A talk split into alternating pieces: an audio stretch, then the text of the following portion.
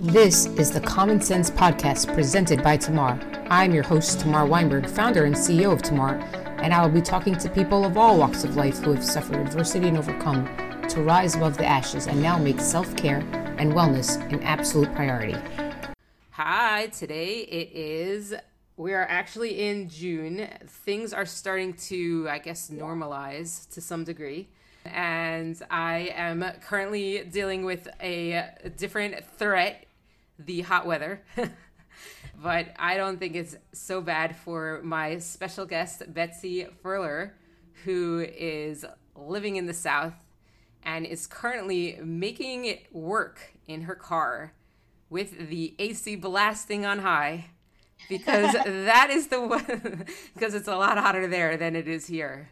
So, thank you so so very much for joining me. Tell me where you really are and give me a little bit of background on who you are and all those things.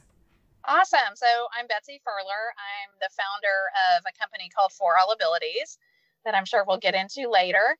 And I am geographically in Houston, Texas. I'm a native Texan.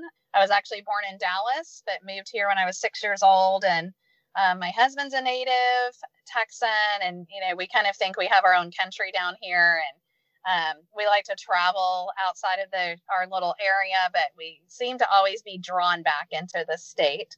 Um, Houston is especially hot and humid, and yeah, it's been um, usually when I run in the morning, it's 96% humidity, and um, then you know we're we're already having temperatures in the 90s, um, and it's yeah, it's hot. So I'm in my car in the driveway to try to keep my family from interrupting because we are still staying at home for the most part here. And my kids are done with school, but they are still at home. And my husband is kind of back and forth. Um, and today actually is the first day I will be going into my office since mid March. So I'm, I'm a little nervous about that. Um, I have a, my oldest son is very seriously medically complex and he has a autoimmune disorder that affects his his neurological system. We don't have a name for it. Um, they're still working on some of the diagnostics but he has severe epilepsy and a host of other medical problems. So we're very careful about him um, being shielded from the coronavirus as much as we can so we're still being super super careful. I have to say that you know before we opened up the podcast i said you know people are starting to move on from the coronavirus and maybe that's true in my community but I de- definitely need to be mindful that i mean you know we've probably hit had the brunt of it given my particular out connection to the outbreak. But yeah I, I definitely need to be mindful that the rest of the world is still kind of I think the waves are are potentially could hit you know in a way that's that could be devastating to other communities. So absolutely need to be careful, especially in your case, that you know you shield your son as and yourselves as much as possible. Um, it's it's crazy to me right now as as the country we're, we're in phase one of reopening, which I don't know means much because to me and what I observe is that people are starting to resume their lives in a way that is unfathomable to me. I can't I can't even fathom like going to places. We still have when people are like, "Oh, I'm going out." Where are you going? Where are you going? Like it's like a it's like a novelty and yet uh people I guess I guess the coronavirus like for for some people it's it's still like foreign. It's like it's never happening. It's I don't want to make this political. It's a hoax. Of course, we're in the midst of another war right now. Um, I think the stir crazy people are finally out and about in the name of peace and are rioting and looting in ways that are unprecedented. And I'm using that word in a different uh, context here. This is crazy, crazy times. What is it like in Houston right now? In in in that context, are you dealing with a curfew? I don't think we have a curfew here. We had a riot or a protest yesterday um, 60,000 people strong. That was, for the most part, extremely peaceful. And uh, everything evidently went extremely well. The um, George Floyd was a Houstonian, And so there's a very personal connection with him here. So yesterday, um, the protest was kind of through downtown Houston. There are a lot of buildings being boarded up. And an interesting thing is, my husband is a general contractor. He mostly does residential um, remodels, but he's been asked to do a lot of work on boarding up stores, storefronts for different people that he's worked for in the past. So he's been really busy doing that. There's, you know, of course, they're deli- the the you know pallets of bricks and things are being delivered and dropped off places. So we're getting warnings if you see anything like that notify the authorities so they can come pick them up.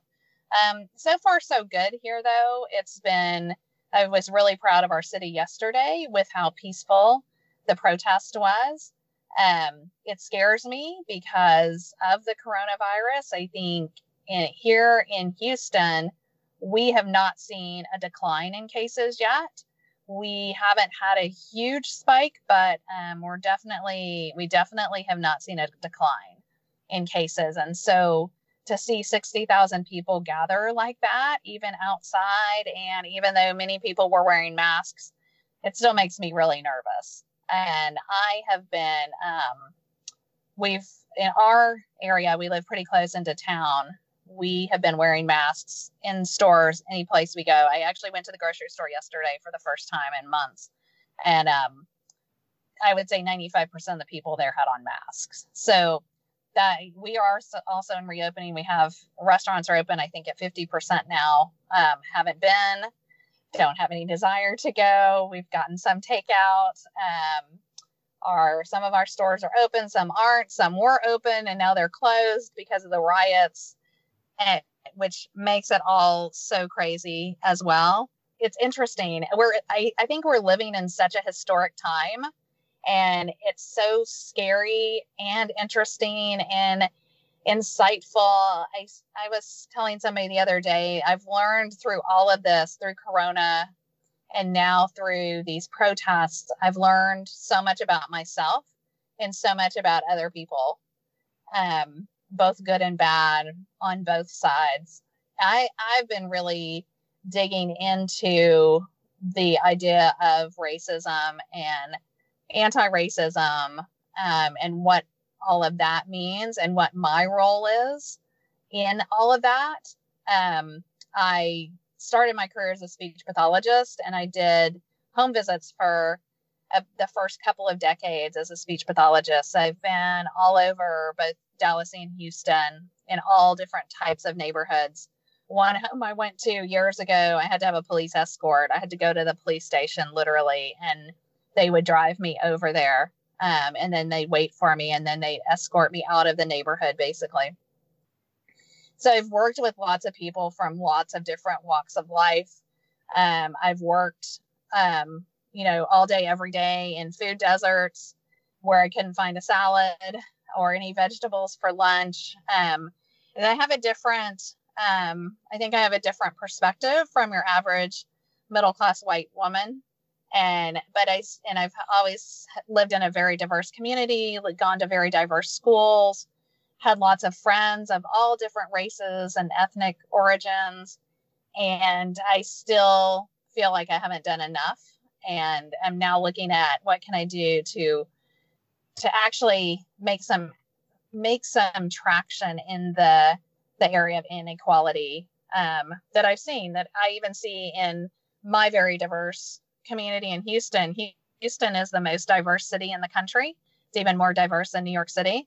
And I still see inequities in the schools and what is provided for kids based on their race um, and the income of the neighborhood they're living. And it's devastating to to see that. And i've i've been a been an advocate for it but i don't think i've been a strong enough advocate. So that's kind of that's kind of where i am on that issue right now. Yeah yeah it's crazy.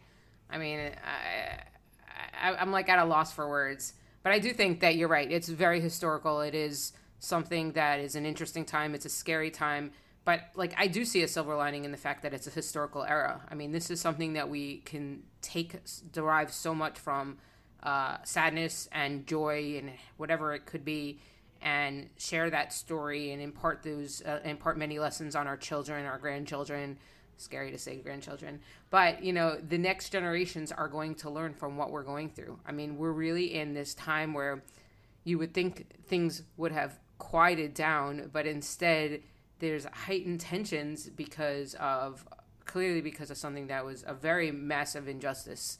And i, I 100% um, you know see that. I wonder how many of these protests are really being done in the context of i I think that there was injustice done to an individual, or if it's I, I actually, um, I just can't deal with being at home anymore, and it's a good excuse to go out and loot buildings and, and destroy businesses that already already have been suffering so substantially because of the closures of their businesses. Uh, this is just it's it's insane, and I'm just uh, like I sigh and and I don't know, not in in like desperation on behalf of all of these folks who are you know we're all struggling and this is a struggle that's just going to be postponed prolonged it's this is it's just going to be continued for who knows and hopefully we're all going to get back to normal and yeah for to your point that um, you know 60,000 people out and about uh, i mean it's it's scary to know are things going to quiet down um, i hope that this this is like that was probably you know they say there's going to be that second wave. Hopefully, we will we'll find out. But like we haven't heard too much, and hopefully this is showing that things are quieting down. Hopefully that's that's what our future looks like. And and as this as as messages being shared about Black Lives Matter um, continue, the coronavirus pandemic could be. Uh, I don't know, a glimmer in our recent or soon distant past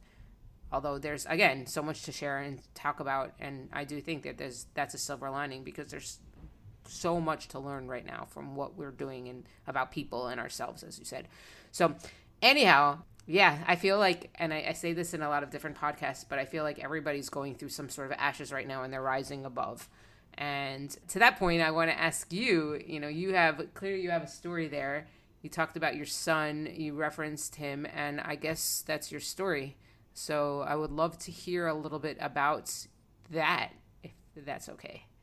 Yeah. So I started my career as a speech pathologist, and I, like I said earlier, I, I did mostly home visits and, and absolutely loved it. Loved getting to know families and communities and and be a part of families and communities that are really different from what I grew up in. And so I was, I've been doing that for a few years when I had my son, Henry. And he was, um, I had a really, really awful pregnancy with him, real rough. Everything that could go wrong did, including preterm labor. Then at 28 weeks, they thought he was going to be born. I was actually hospitalized. And anyway, he held on for another eight weeks. He was a 36 weeker, six pounds, seven ounces. So good size preemie but he immediately started having medical issues. He was rehospitalized at three weeks of age, and um, the trend just continues. I, I, I say the story that exemplifies Henry's life in the medical community is that when I was first pregnant with him, um, I possibly had a missed twin pregnancy. So, because I appeared to be miscarrying him in the first trimester, but I didn't miscarry him. And due to that and the, my blood work levels and things, they think I that he might have been one of a twin. Um, but so I had a, obviously a super rough first trimester, but about um, five weeks into the pregnancy, and I planned this pregnancy very carefully because back then I thought I had control over this world. And I planned this pregnancy down to the minute and I was having some already having some spotting went into my OB and he said, You women drive me crazy thinking you're pregnant when you're not.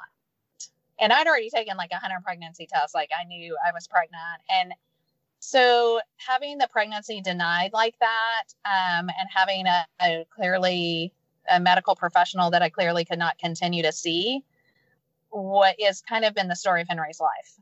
So um, lots of complications, lots of weird stuff happening um, in his life. He's been diagnosed with a whole bunch of different things, misdiagnosed, um, and then had a lot of symptoms. He's ultimately uh, has a autoimmune disorder that causes neurological problems and he has severe epilepsy but it wasn't until he had autoimmune encephalitis about a year and a half ago that we finally got around to figuring that out and getting a good treatment for him. So he's actually the best he's ever been now. Um, but the what I did so as a speech pathologist, I was I was a sole practitioner in private practice when he was born, and I continued that and um for yeah really really for quite a few years. Um, then I ended up starting two separate therapy companies, one with partners, one on my own.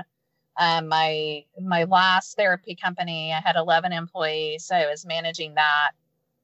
Both those therapy companies, I literally started in hospital rooms because Henry was hospitalized so much at the time in his, his teenage years that um, I did both. I, I ran, started and ran both those companies from the hospital. And a lot of people think that if you have some kind of major adversity like that, I mean, he's Henry's like, you know, 10 children, um, and the medical stuff and the hospitalizations and constant stress and worry. I say with Corona, you know, everybody else is so concerned about catching things as we are too. But people are also now realizing like you make a life and th- life and death decision on everything you do. And most people haven't ever thought about that. They've never thought about going to the grocery store as a possible risk or sending your child to school as a possible risk to their health.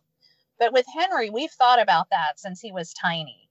So even making a decision to put him in Mother's Day out when he was really little he's very precocious um, or was very precocious academically and still is like amazing academically and very social. And so we didn't want to hold him back from school but we knew school could kill him literally at any point.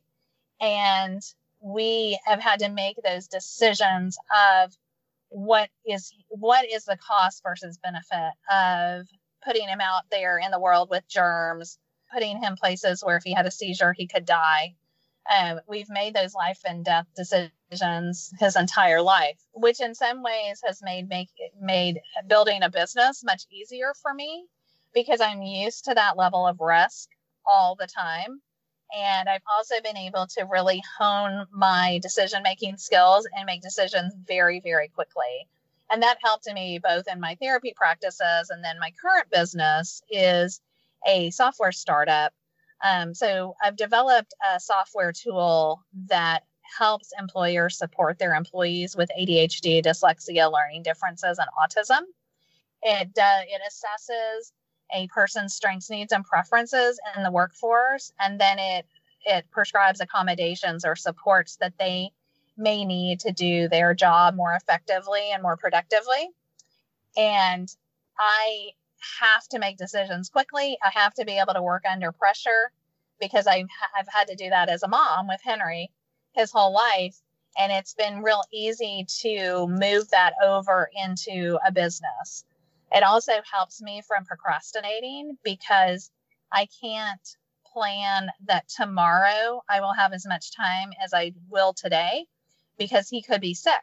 Um, an example that happened this week is even though he's 22 now and he's gotten to be really independent, and like I said earlier, we're finally on a good, great treatment for him. He gets IVIG infusions, and normally, um, even pre-corona, we would drop him off at the infusion. He gets them every three weeks, so we would drop him off, and then one of me or my husband and I would go at lunch and take him lunch, and then we would go back and pick him up.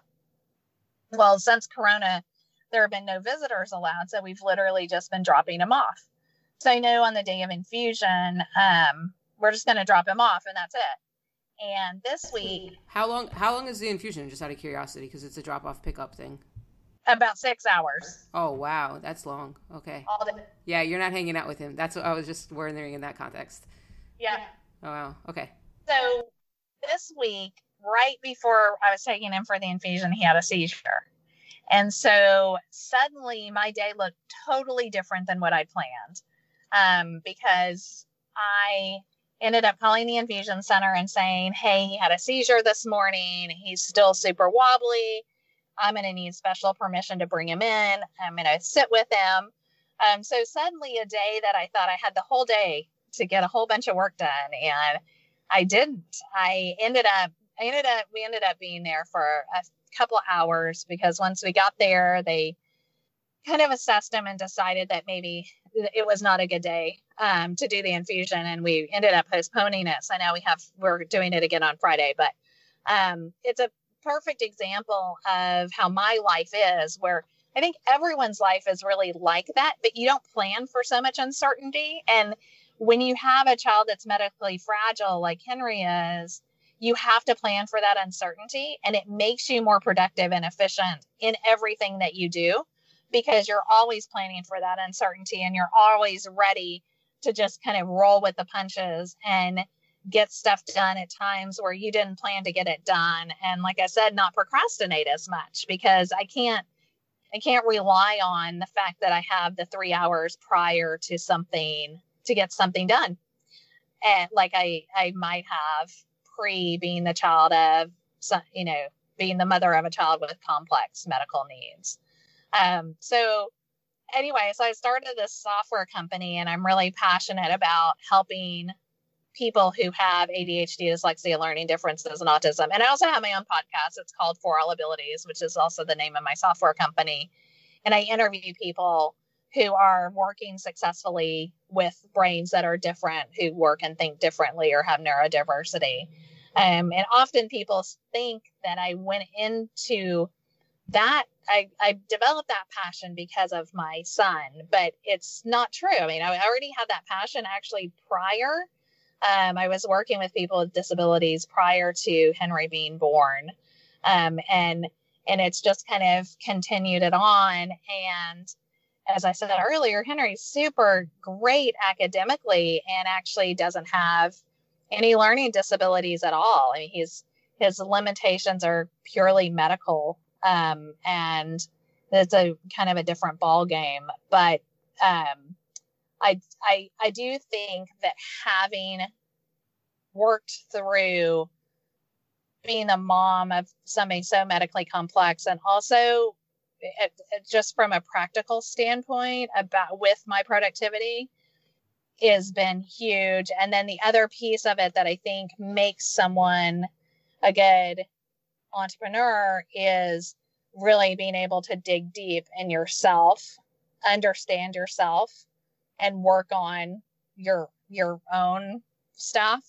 And I feel like I've done that more because I've had to because of the the adversity we've had with um, with getting Henry through life, keeping him alive.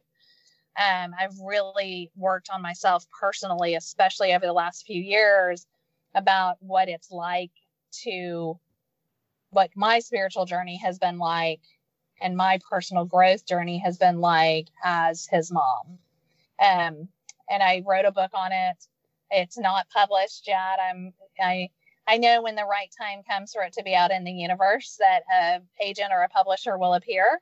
So I'm just waiting for that. I, I I've written some other books and self-published, and I don't want to self-publish this one. I I think it deserves um, to be published by a big publishing house and um, it's you know hopefully hopefully when it is published it will help others um, and and help others understand that some of the trials and tribulations of being a parent or being a caregiver caregiving your your own parents or other other things that seem unrelated to business are actually what everything in business is about when you're especially when you're building your own. Right. You know it's uh, that's a really interesting perspective because i think that the facts a lot of people that if they don't have some sort of like personal tie into what they do for a living it's just not fulfilling it's not a, something they appreciate and like that's why in the tech capacity that i working that i was working in in the past it wasn't fulf- like I liked the job. I, I, there were things that I liked about it, and there were things that I hated about it. But when you start to when it becomes personal, when there's like a personal reason to do it, then oh, I want to support my family. Like, hey, it's actually an outpost of some sort of challenges and struggles that I'm dealing with in my life, or a loss or a trauma that I've endured, all of a sudden it becomes more mission driven for you. You're you're driven to do things in a different way and it has a lot more meaning. So, you know, it's it that that's that's a very interesting perspective. Um, there's a lot of things I could comment about in your experience. I mean, it's it's just obviously what you've been able to do is amazing.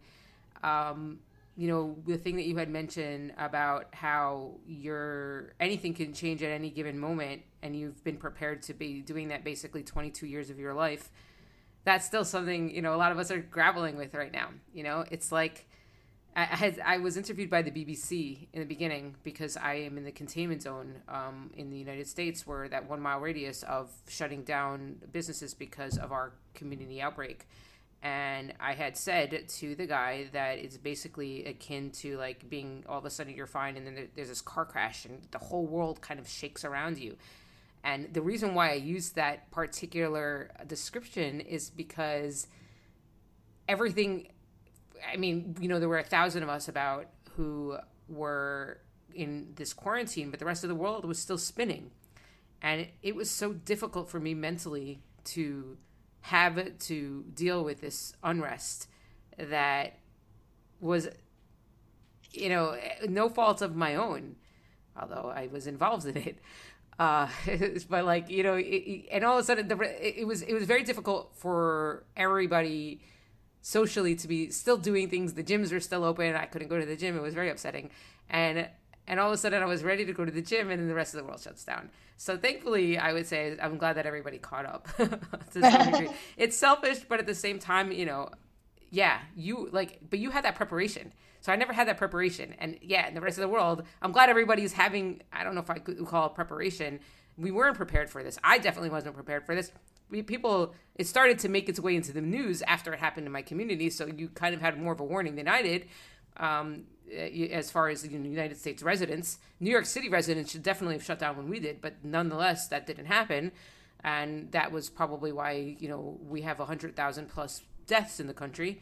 But i'm going to leave my political feelings aside for mm-hmm. this uh, and just to say that you know you have you, like that's resilience for you you know you're able to kind of shake things differently at a moment's notice. And for me i would say it has taken probably two and a half months for me to kind of get some sense of normalcy. And it's still very difficult. You know like i schedule these podcasts between my kids classes. My kids have class pretty much every hour on the hour.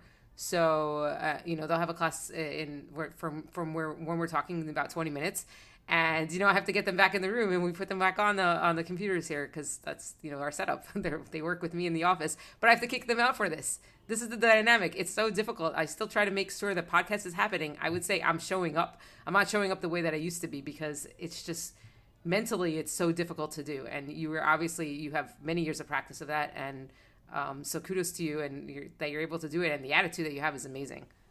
Well, and one I think has been such a blessing of the COVID stay at home stuff is that I think as professionals, we were all trying to hide the fact that we had children and families prior to this.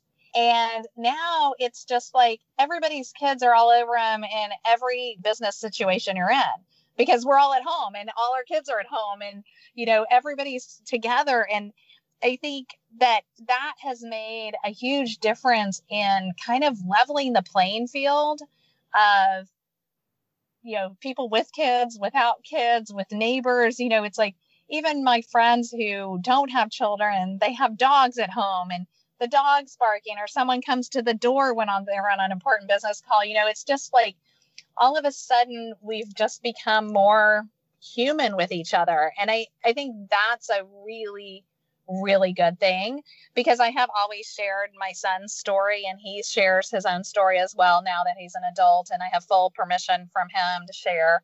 Um, but other people haven't been as willing to share what it's like to be a mom um, and and how that's influenced the rest of their lives and and their business lives. So I think that's a benefit um, that has happened because of this COVID. I also think that the whole fact that we've all had to slow down so much, I know it's made me think about what do I really want to do? What really matters to me? where do I really want to spend my time and who do I really want to spend that time with? Where before we were kind of on that hamster wheel and we were all just going, going, going. And we weren't really thinking about what we were doing. We were just pushing forward with whatever was was going on around us. And I know we have just from a food perspective, our family has totally changed the way we source our food we now um, buy restaurant grade meats because here in Texas, we're able to buy um, uncooked food now from restaurants. So you can get meats from restaurant suppliers and stuff like that. So we do that. We get a farm box every week, which is locally grown um, fruits and vegetables. And that's pretty much what we eat. We, you know, we, we do go to the grocery store occasionally because we've still got to have cereal and milk and um, eggs and butter, but we very little processed foods now. And the other thing that I've done um, on the COVID 19 thing, and I also think has been part of my coping strategy in this change. Um, and I, have always been really good at self care, really, really good at self care. Um, but one thing I've done during the stay at home order is I started exercising a lot and I'm walking like 20,000 steps a day. I started running. I've never run before in my life, and I'm 52. And I've never run before in my life. I started running. Um, I've started lifting weights. I've lost almost 19 pounds. I've lost 18 and a half pounds. I can't wait. To- so that's amazing because I've gained the COVID 19 and you've lost the COVID 19. So congratulations. well, I can't wait for the other half pound. That's how I can announce that I've lost the COVID 19. But I am um, so and it and I love exercising now. And I never thought I would get to that point, but before when I would try to exercise, I've always been like, well, I really should be doing this, or I should be working on my business instead of wasting this time exercising. And um, now I've really made it a priority, and now I'm like, you know what? It's going to be a priority from now on. Um, the other thing is, I don't really like. Before you before you continue, you know the thing about exercise is I think it also gives you a mental clarity boost. It gives you boost. Mm-hmm. It, it, gives you a boost, and it lets you. It makes you be more productive at work. So never see that. And I think a lot of people who say, "Oh, I'm going to get to exercise sometime in my life," you know, they don't see it. They see it as a deterrent. But for me, when I'm when I'm able to do a run, like a four mile run in the morning, I get to work and, and like I feel energized. Yeah, I feel tired and I probably I do have to take a shower because sometimes my body heat isn't regulated the same way it used to be. But like after that, I'm just like, let's get this done, and I, like it gives me that it propels me forward to kind of uh, be more functional and productive in, in the work that I do. Yeah, so that's so I'm walking or running in the morning, and then about about three miles, and then at lunchtime I usually do about half a mile to a mile in whatever I'm wearing the other weird thing about me is I've dressed up every day of the stay at home order. I get I do rent the runway and I dress up every single day in business dresses or whatever I would have worn to the office. So I so I do my my lunchtime walk in whatever I have on. I'm sure my neighbors think I'm completely crazy. Um, but I walk around the neighborhood and then at about four o'clock, the other thing is now I'm like really don't want to work past four because past four, I'm not very productive. And so at about four o'clock, I go for another um, couple of miles. Sometimes I'll do like two miles then and then another mile and a half when it gets a little cooler because it's really hot here at four. But I'm so I have so much pent up energy after working and being in one spot that it that I find that helps me so much. And then after that, I'll do a little more work, paperwork kind of stuff, organizational kind of stuff, and then every every dinner is a family dinner now because we're all here and we're all at home. So every every dinner is a family dinner at home, and then I have a couple of glasses of wine and yeah, we watch a movie. Well, that's the other thing. We watch movies every, almost every night. so um, we've really. I, am so jealous of your self care regimen. Like it's just like I wish I had all that time. Everything you're doing is is is awe inspiring. So yeah, yeah. I want to. I'm moving to Houston. No, I'm not moving to Houston. I don't. I can't run in that weather. But otherwise, I'm moving to Houston. Well, and that's my self care. That I mean, I think that's the other benefit of having a kid that's medically complex is it really pushed me to early on in his life to really also prioritize my health because if I'm not healthy, I I can't take care of him and I have to take care of him. And so but I also I've I've taken that a bit further than just not being just being healthy, but I also get my nails done and I love lash lash extensions. I get my lashes done and um I do, you know, sit down and watch a movie. And I, I used to love to go to movie theaters. I'm afraid movie theaters are the thing of the past, but I used to go to sometimes two, three movies a week in the theater. And I would go during the day. And oftentimes I'd be the only person there. So I could have my iPad out. And when I had an idea, I could jot that down. But yeah, I, I'm I'm pretty much the queen of self care. I love it. I love it. Yeah, I'm. Uh, it's getting hot here today. It was yesterday was a great day for a run in the middle of the day.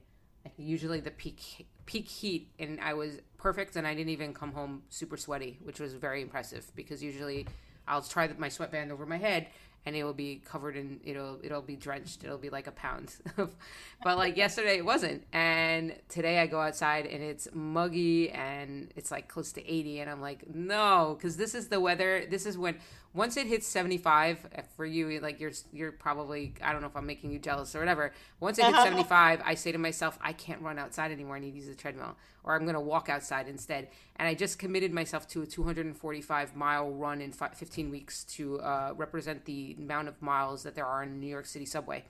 And basically it's it's a daily commitment almost. I mean, it's not really necessarily a daily commitment, but you should be doing this within the 245 miles within this 15 weeks.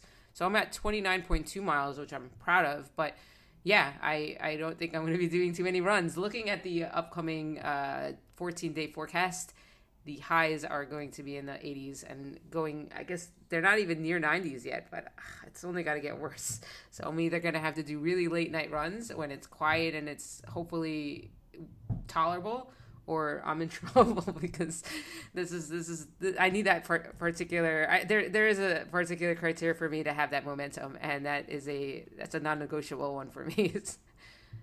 yeah, it's above 75 6:30 in the morning here. Yeah, yeah, I say well you, you I would tell you to move to New York but you told me you're not you're not coming out. So unfortunately I can I can um plus who's going anywhere right now. um, exactly. I can't I can't convince you and I get it. Um Although you know, you you I, I don't know about so much about. You did say the humidity. You have pretty high humidity. Humidity here gets pretty bad in the summer, and like you go outside for five seconds and it's you're sticky five like as soon as you get inside. I grew I grew up in South Florida and it was it was even worse there. I, I just that's the tro- you, they you finally get the tropics weather, and I don't know if I like that, but yeah. Apple Watch tells me what the what the weather was when I do my runs, and so usually in the morning the humidity is ninety six percent.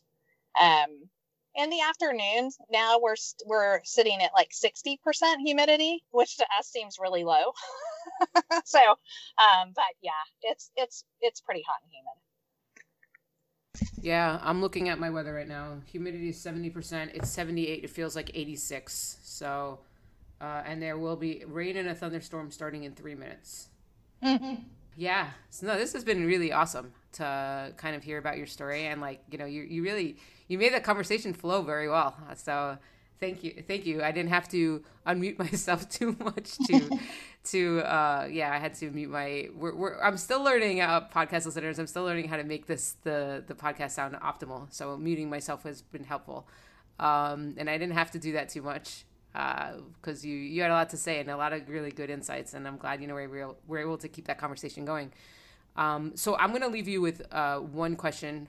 You probably have heard this before, maybe you haven't, but um, if you're if you've listened to previous ones, you do know that you know my last question. That that is, if you can give your earlier self, I don't know, maybe if it's within the last 22 years or maybe it's 23 plus years uh, ago, what would you tell her if you can give advice to your previous self? So definitely I would tell my earlier self that, well, I kind of have two things. I have a serious thing and a funny thing. So, my serious thing is that I wish I could tell my younger self that I wasn't in control of everything and then that that's okay. Like, we, that the universe has our back and we, and the universe is guiding or God or whatever you want to call it, um, is guiding where we're going to go. And we don't have to feel like we have to take control of every single thing in our lives. And I didn't learn that uh, well, I've, I've learned it over the past 22 years more and more and more. Um, and it, it hit me like a ton of bricks when I was pregnant with Henry and was suddenly went from 60 to zero um, when I was put on bed rest and, during my pregnancy. Um, and I had planned to work until like the minute he was delivered um, and then go back to work like two weeks later. That was my plan.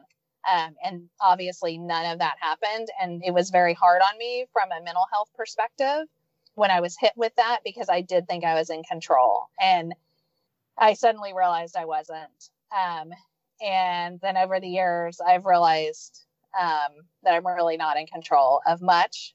And to I've learned to not resist um, what really needs to happen in the world and that I'm a vehicle for that. And obviously we all have to make good decisions and move forward and all of that, but um, that we're really not in control. So that's my serious thing.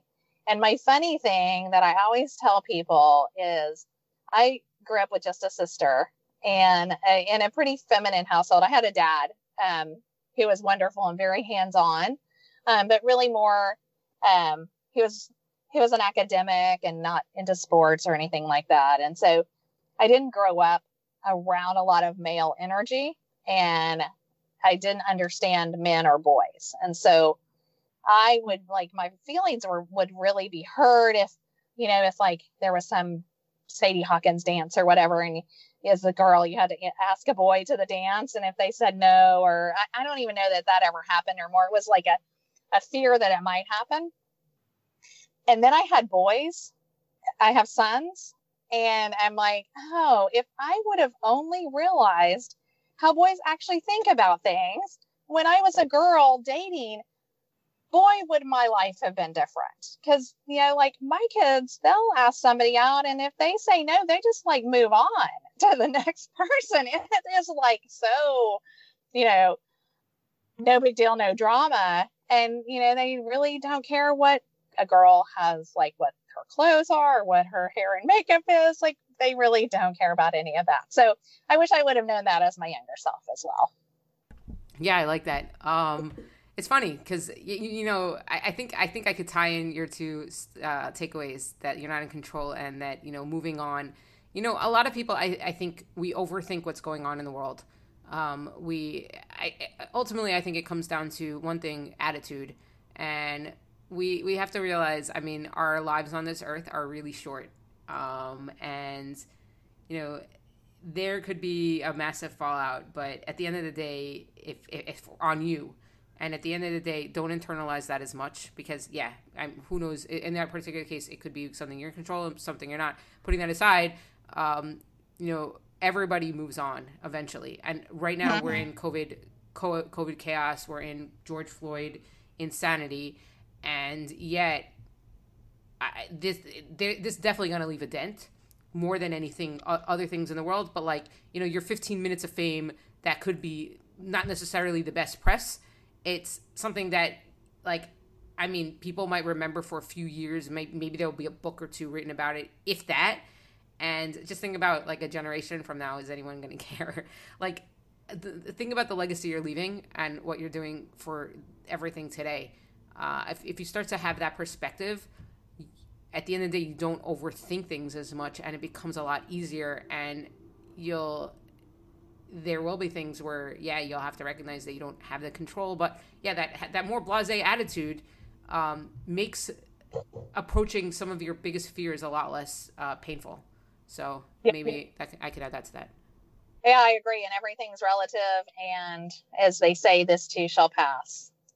Exactly. And that's never a bad thing, even in the best of contexts. Mm-hmm. Yep. All right. Well, thank you so much, Betsy. This has been amazing. Thank you all again for tuning in. This is your host, Tamar Weinberg of the Common Sense Podcast. Till next time,